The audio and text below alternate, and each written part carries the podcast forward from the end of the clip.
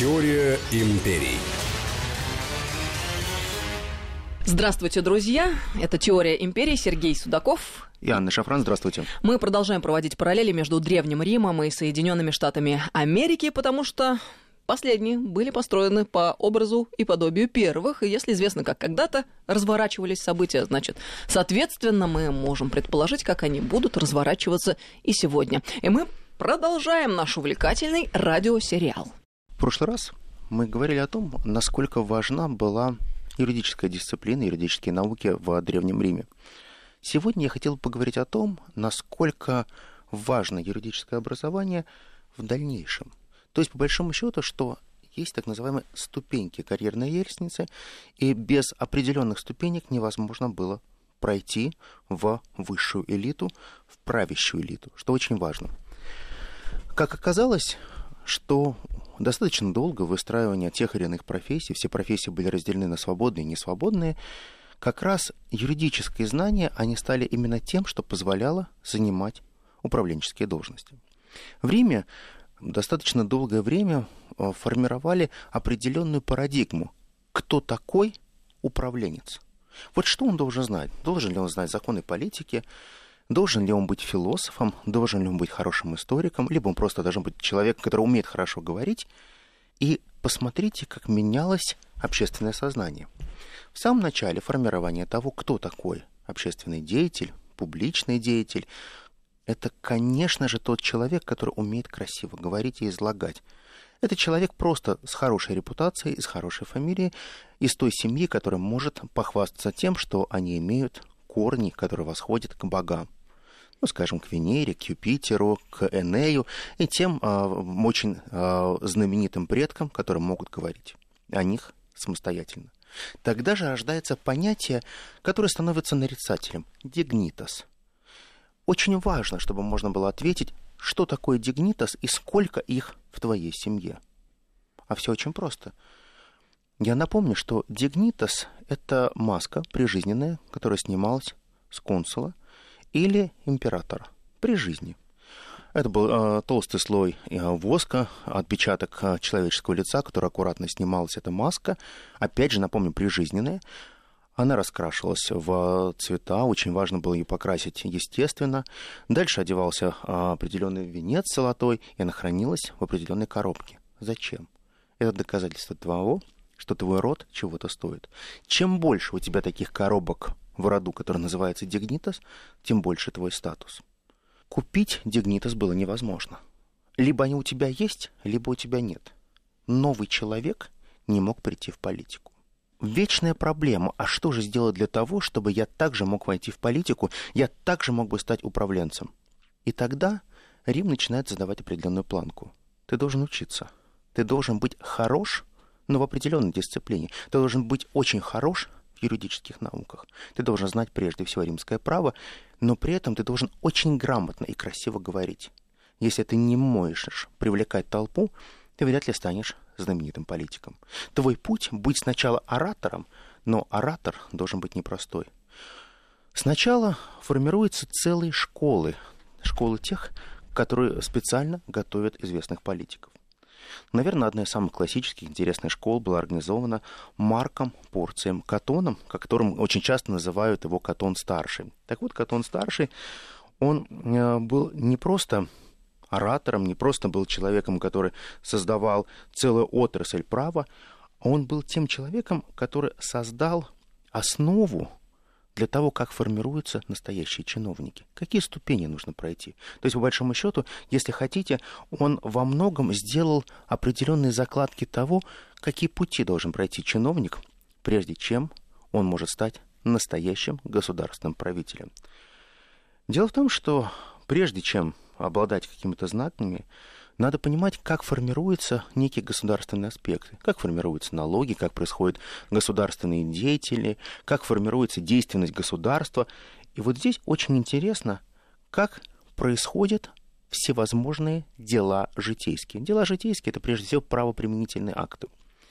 Если правитель просто красиво говорит – то их всегда говорили, что это такие толмачи, не более того. Он никогда не будет хорошим практиком, потому что он не понимает, как существуют на самом деле дела в государстве. Для этого школы. Для этого школы, которые связаны, конечно, как и высшие школы, и которые точно понимают, что очень важно было создать свои собственные высшие учебные заведения. Конечно, как таковых вузов не было, но они очень четко классифицировались. Катон-старший сделал все для того, чтобы изничтожить греческие школы. Он прекрасно понимал, что очень длинное и долгое время образованность в Риме считалась только один критерий – это знание греческого и знание а, греческой истории, знание греческих философов, умение а, применить ту мудрость, которую давали греческие философы а где сами римляне? То есть, получается, римляне всегда все, что брали у всех остальных, они не делали ничего своего. Посмотрите, как это похоже на Соединенные Штаты Америки, которые создавали величайшие школы, очень дорогие институты, но им никогда не было интересно, каким образом что происходит в Америке. История Америки была не настолько длинная, и они вряд ли могли бы сказать, что мы можем похвастаться пятитысячелетней историей. Но такого не было. И, конечно же, тот же Катон, он во многом э, понимал, что если он не будет создавать такие школы, кто-нибудь создаст мимо него.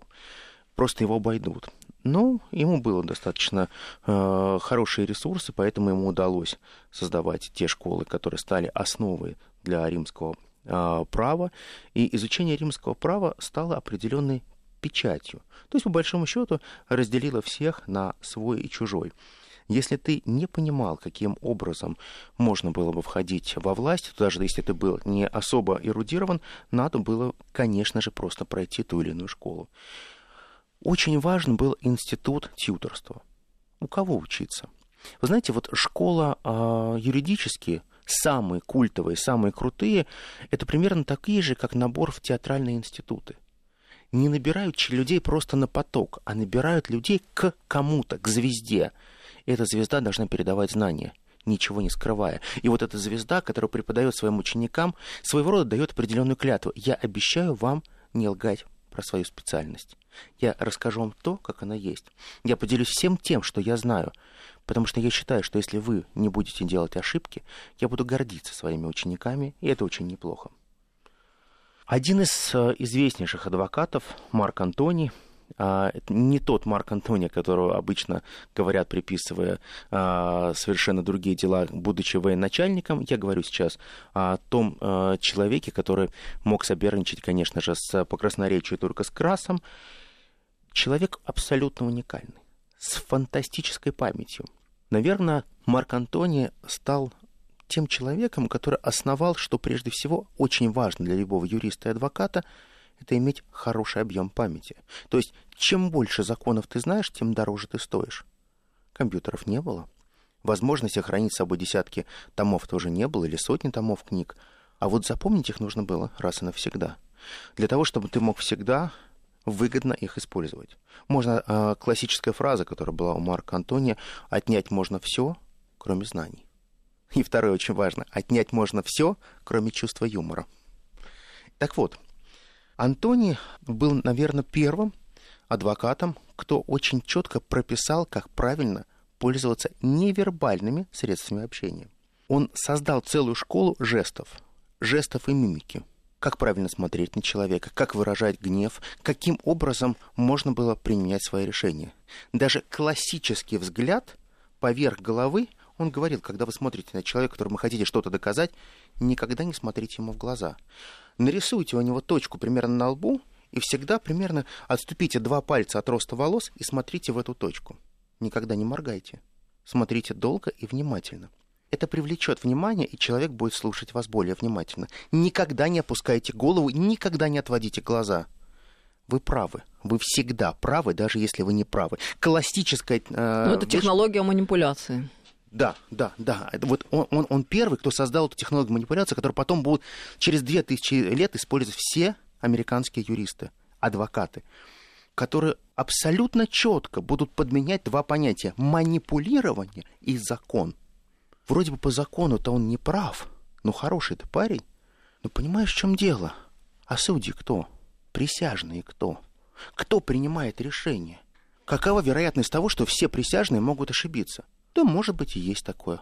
Но все присяжные могут быть ангажированы. Они люди. А если они люди, значит, они могут быть подвержены красноречию и классической манипуляции. манипулирование человеком, его психикой, психологией, умением подавлять чужую волю, вот что делал Антоний. Он прекрасно понимал, что шаг за шагом можно очень важные вещи донести. Его классическая фраза вкрадчивым голосом можно донести большую истину. Крик — это слабость. Запомните раз и навсегда, любой человек, который кричит, он слаб.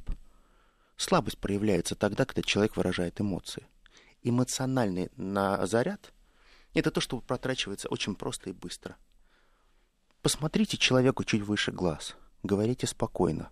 Посмотрите, как человек раздражается. Улыбнитесь ему в ответ. Ваша улыбка — лучшее оружие. Вслед за ним а, есть достаточно серьезный юрист, мне кажется, что тот человек, а, который создал достаточно очень хорошую, мощную школу, это был, а, конечно, Гортензий Карбон.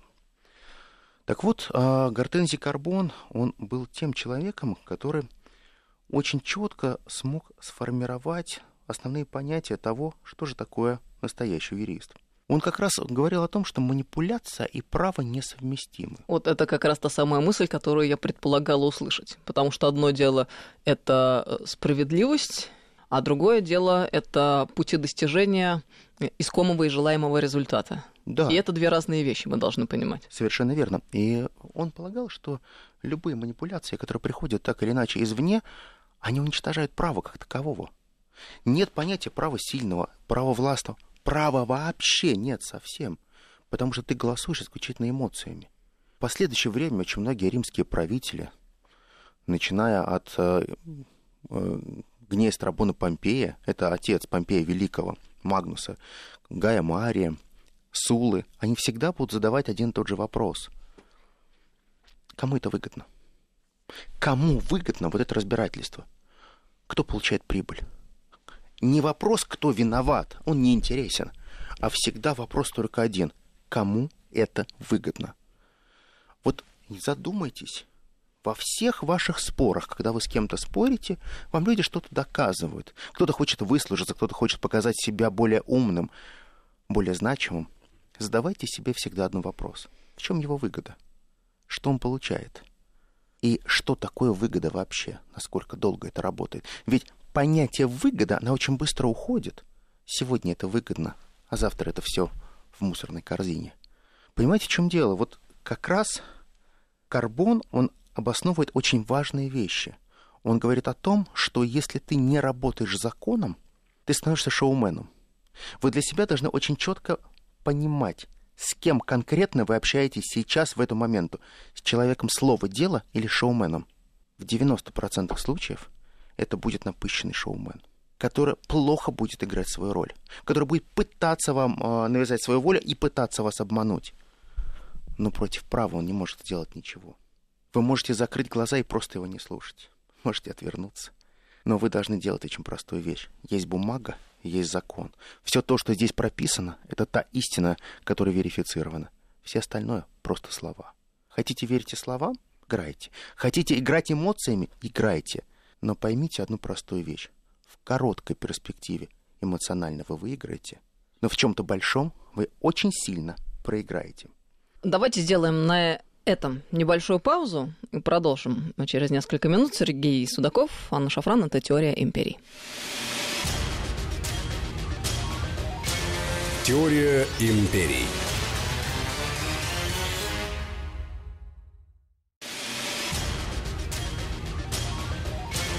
Теория империй. Теория империи. Мы продолжаем наш разговор. Сергей Судаков, Анна Шафран. Так, Сергей, что-то я не поняла. Выходит, что в долгосрочной перспективе все-таки те методы, э, которые не подразумевают под собой э, манипуляции и э, игру с фактами, они э, более, скажем так, э, обоснованные и э, полезные и перспективные. То есть все-таки как бы дело на стороне э, добра или как, если совсем примитивно а, выражаться? Ты знаешь, э, вот само понятие, хорошо, я все-таки я отвечу на это немножко по-другому, если ты не против. Вот посмотри, есть такое понятие, как адвокат дьявола. А ты же понимаешь, что это понятие, которое приходит не вот сейчас из современности.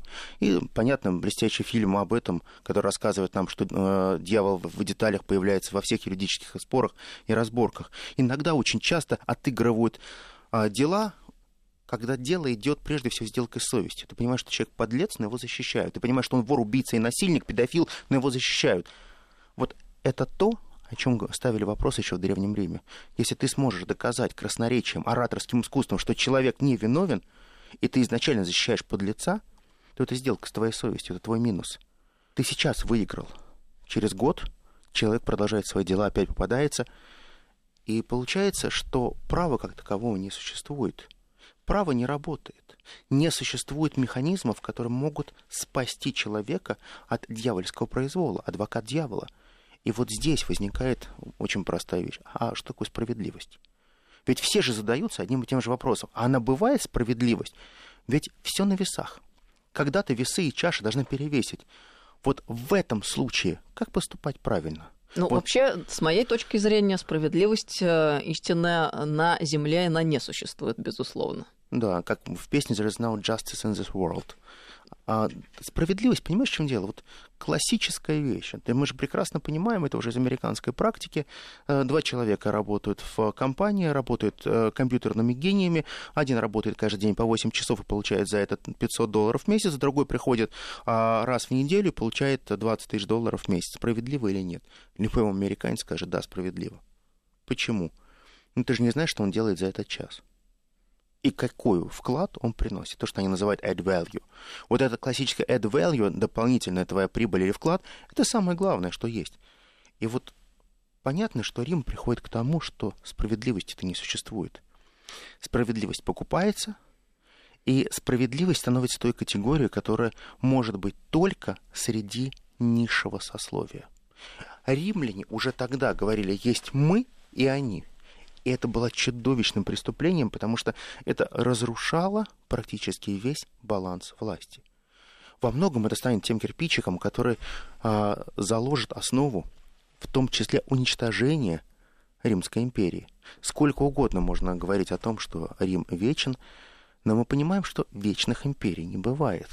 И если ты изначально не делаешь себе правильную подушку безопасности, если ты пытаешься играть так, как это не следует делать, ты, конечно, проиграешь.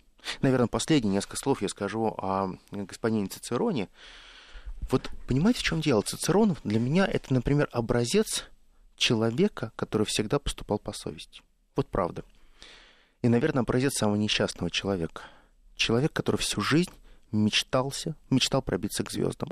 Он очень хотел быть первым в Риме. Человек, который упертый и упорный до неприличия – он никогда не был счастлив в браке, он никогда не любил свою жену, жена ненавидела его.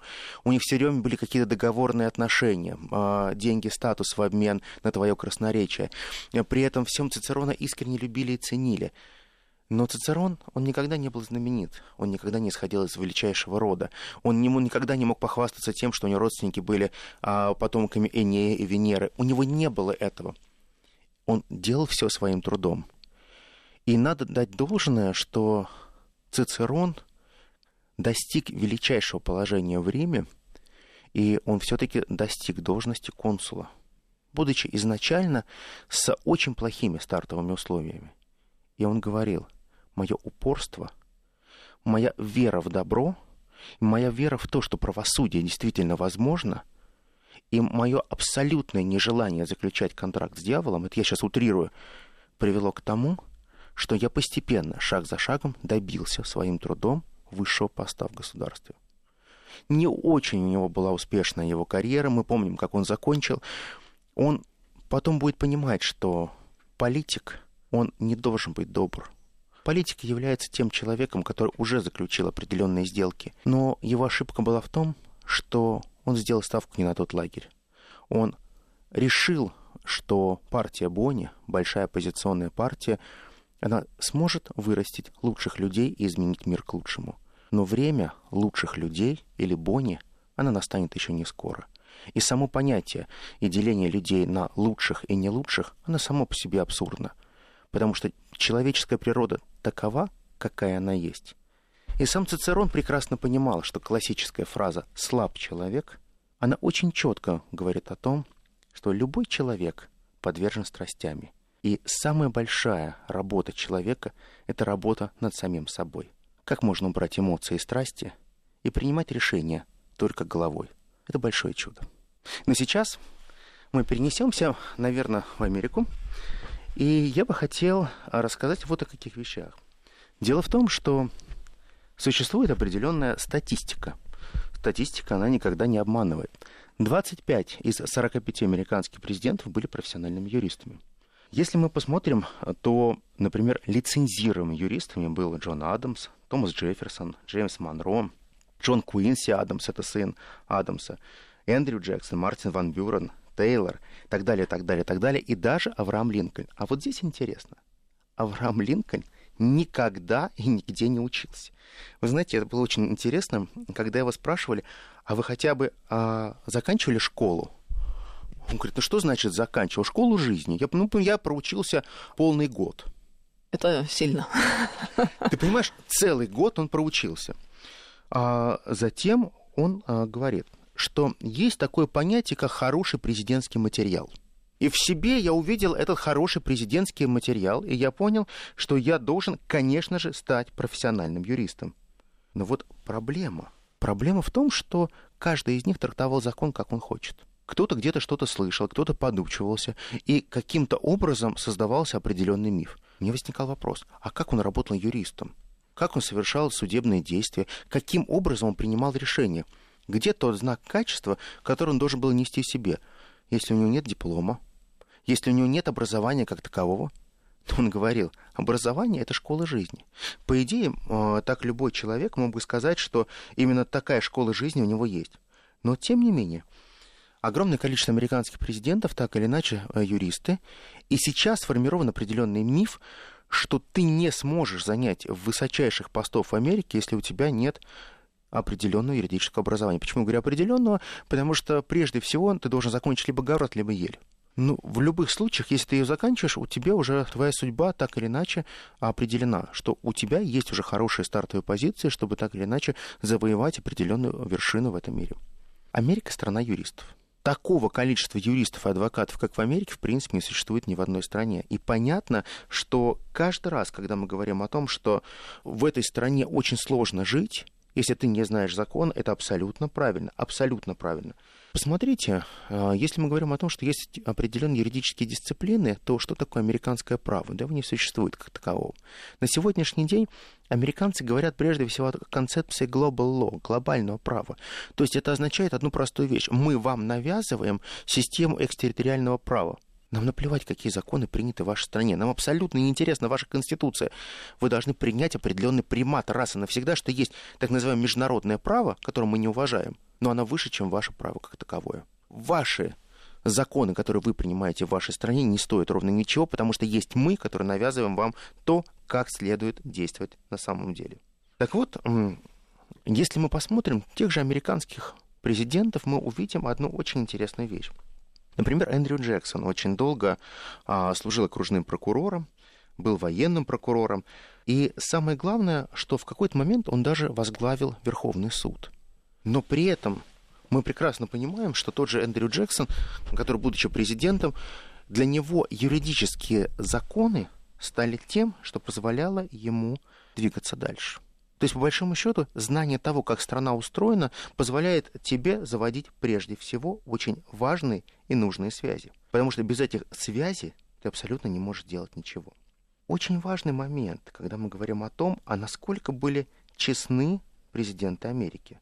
Понимаете, в чем дело? Вот у меня возникает очень вопросов с теми э, честью, наверное. Был такой чудесный президент, Калвин Колледж человек, ну, очень-очень специфический. Дело в том, что э, много где работал, много чего делал, но при этом надо было понимать одну простую вещь, что человек никогда не был честен ни с кем. Он всегда принимал решения исключительно из финансовых прерогатив. Он судил и осуждал только тех, кто был не, не прав. Ну, у него так было э, принято. Он был тем человеком, который мог вершить судьбы других людей, не задумываясь исключительно о том, кто прав, кто виноват, а исключительно о том, кто более ему выгоден. Гровер Кливленд — это вообще чудо. Я как-то о нем э, написал даже в Телеграм, я не смог не выдержать это, потому что когда я читал историю этого президента, я читал достаточно много его биографий, но на самом деле, это, наверное, это просто чудовищно. Во-первых, человек два раза стал, становился президентом Соединенных Штатов Америки с перерывом на 4 года. А, человек, а, который пытался создать исключительно ган- гангстерскую карьеру. Вот у меня другого нет а, отношения. Он общался только с гангстерами. А его самое лучшее э, направление деятельности, как ты думаешь, вот какая должна быть величайшая добродетель у президента? Вот что он должен уметь лучше всего? А, слышать людей. Извините, пожалуйста, Прекрасно. за наивную позицию. Ты знаешь, э, Кливленд э, говорил... И чувствовать их чаяния, нужды, проблемы. Кливленд говорил, это все ерунда. Главное, это хорошо играть в покер. Понимаю, о чем он. Да, понимаешь, в чем дело? Он говорит, политика это прежде всего покер. Но для того, чтобы войти в покерный клуб, надо сначала э, получить определенное юридическое знание. Зачем? Чтобы знать, как правильно отсудить покерный долг. Вот и все. Огромное количество людей э, было застрелено при игре в покер. Ты знаешь статистику, кстати говоря, если мы посмотрим, я посмотрел статистику как раз временного правления, 1885-86 год. А в Америке примерно 6 тысяч человек было застрелено при игре в покер за шульничество. Кошмар. То есть просто доставали пистолетчик, стреляли в голову, говорили, ты шулер. Ой, прости, я обознался. Все. Даже было такое. Но Гровер э, Кливленд, он на самом деле отличился по-другому жадный до неприличия был, просто. Купил себе должность сначала помощника шерифа, потом стал шерифом Буффало. Всегда в его офисе сидели его помощники, он всегда сидел рядом в салоне, а, играл в карты, проигрывал огромные деньги, выигрывал, потом вел там прием, когда огромное количество людей, как к Дону, приходили к нему, кланялись и говорили, кто прав, кто виноват. Он был очень обеспеченным человеком при этом. Привезли двух висельников, которых нужно было повесить. Практика была очень простая. Надо было заплатить палачу, палач должен был одеть им мешки на голову или не одевать мешки и повесить, соответственно. А повешение каждого человека палач брал 10 а, долларов. При этом 10 долларов разбивались на две статьи. 2 доллара, 2 доллара за самоповешение и 8 долларов за муки совести человек брал. Ничего себе, какой интересный подход. 8 долларов. Муки совести, они тоже как-то юридически обосновываются? Да, 8 да? долларов стоят муки совести. Ну, Значит, недорого, с другой стороны. Да. А, хотя, как это соотносится с... Половина месячной зарплаты рядового человека. А, ну нет, с другой стороны тогда. Да, на то время это, это да. приличные деньги. А, Гровер Кривен недолго думал. Он говорит, сколько стоит повесить этих двоих? 20 долларов? Да зачем мне нужно это палач? Я сам их вздерну. Недолго думая, пошел веревочку, вздернул их. Где мои 20 долларов? После чего его абсолютно все раз и навсегда заклеймили палачом из Буффало. А вот теперь представь, вот как ты считаешь, вот при, при всей такой биографии, вот как можно стать президентом Соединенных Штатов Америки? Вообще-то нельзя. Ты вешала людей сам, а ты кутил.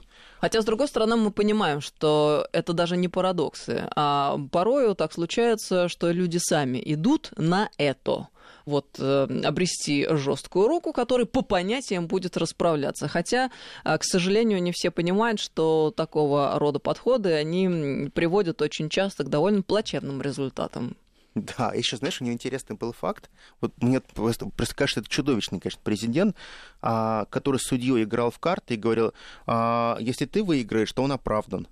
А если я выигрываю, то ты его осудишь. Он плохой человек. Ну, понимаешь, правосудие правосудие на карте. А почему? А карты это же божественное проведение. Кто из нас выиграет, то и решение вывезет. Все. Представляешь, он становится президентом с 85 по 89 год, 1800, естественно. Так как он понимал, как он говорил, мне, чтобы мне не было скучно в Белом доме, он женился. Женился на 19-летней девушке, которая во время восхождения ее первой леди стала самой молодой первой леди, которая была 20 лет в момент инаугурации первое, что они сделали, ему мало интересовало, как устроено государство. Он посмотрел э, прежде всего, что есть ценного в Белом доме, и устроил запись этого, опись всего того, что там было. А его жена а, львиную часть бюджета отписала на, на покупку предмета роскоши для обустройства Белого дома.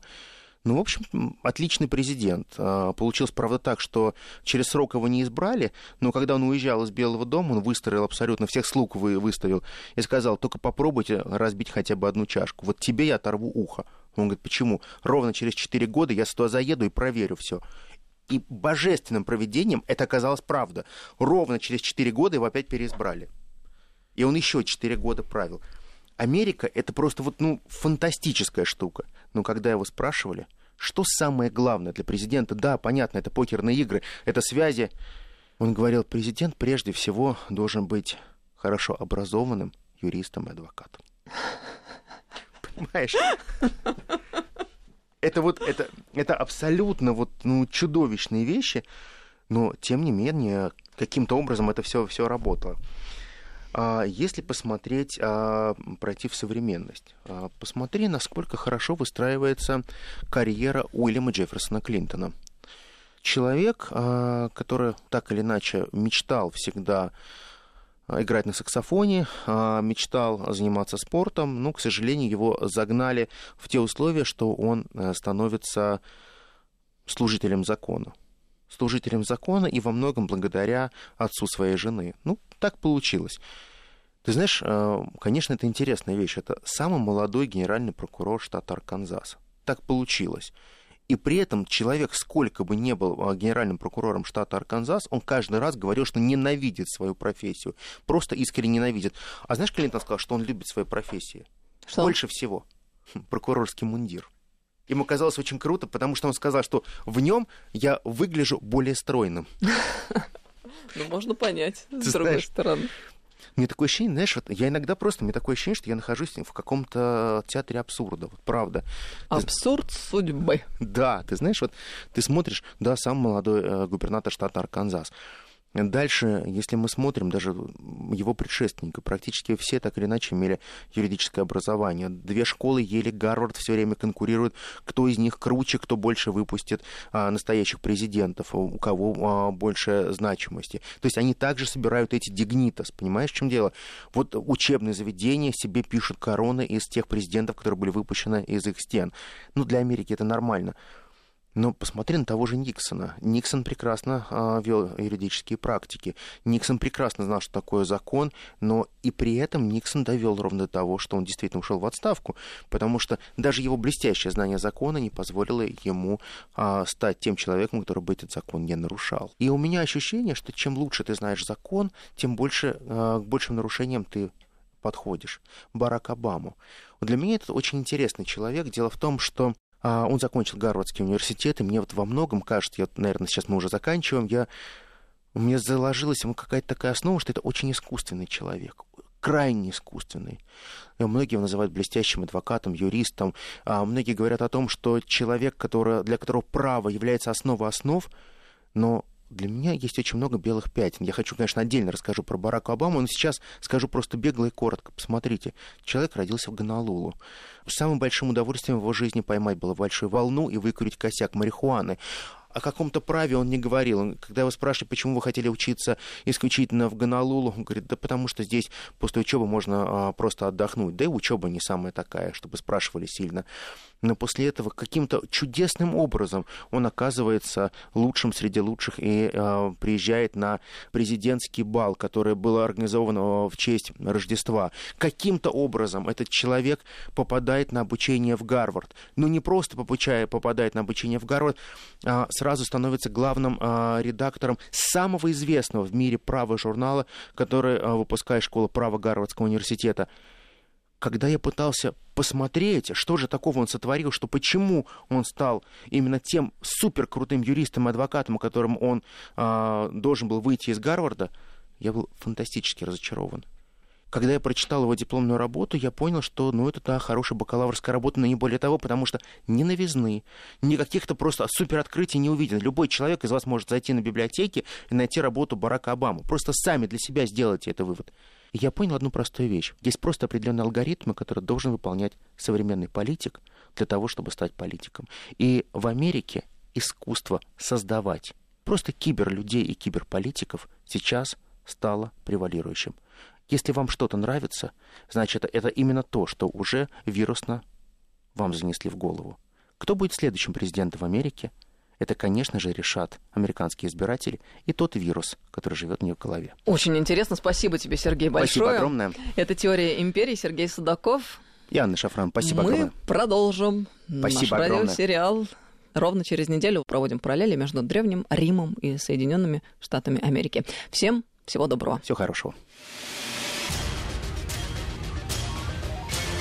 Теория империй.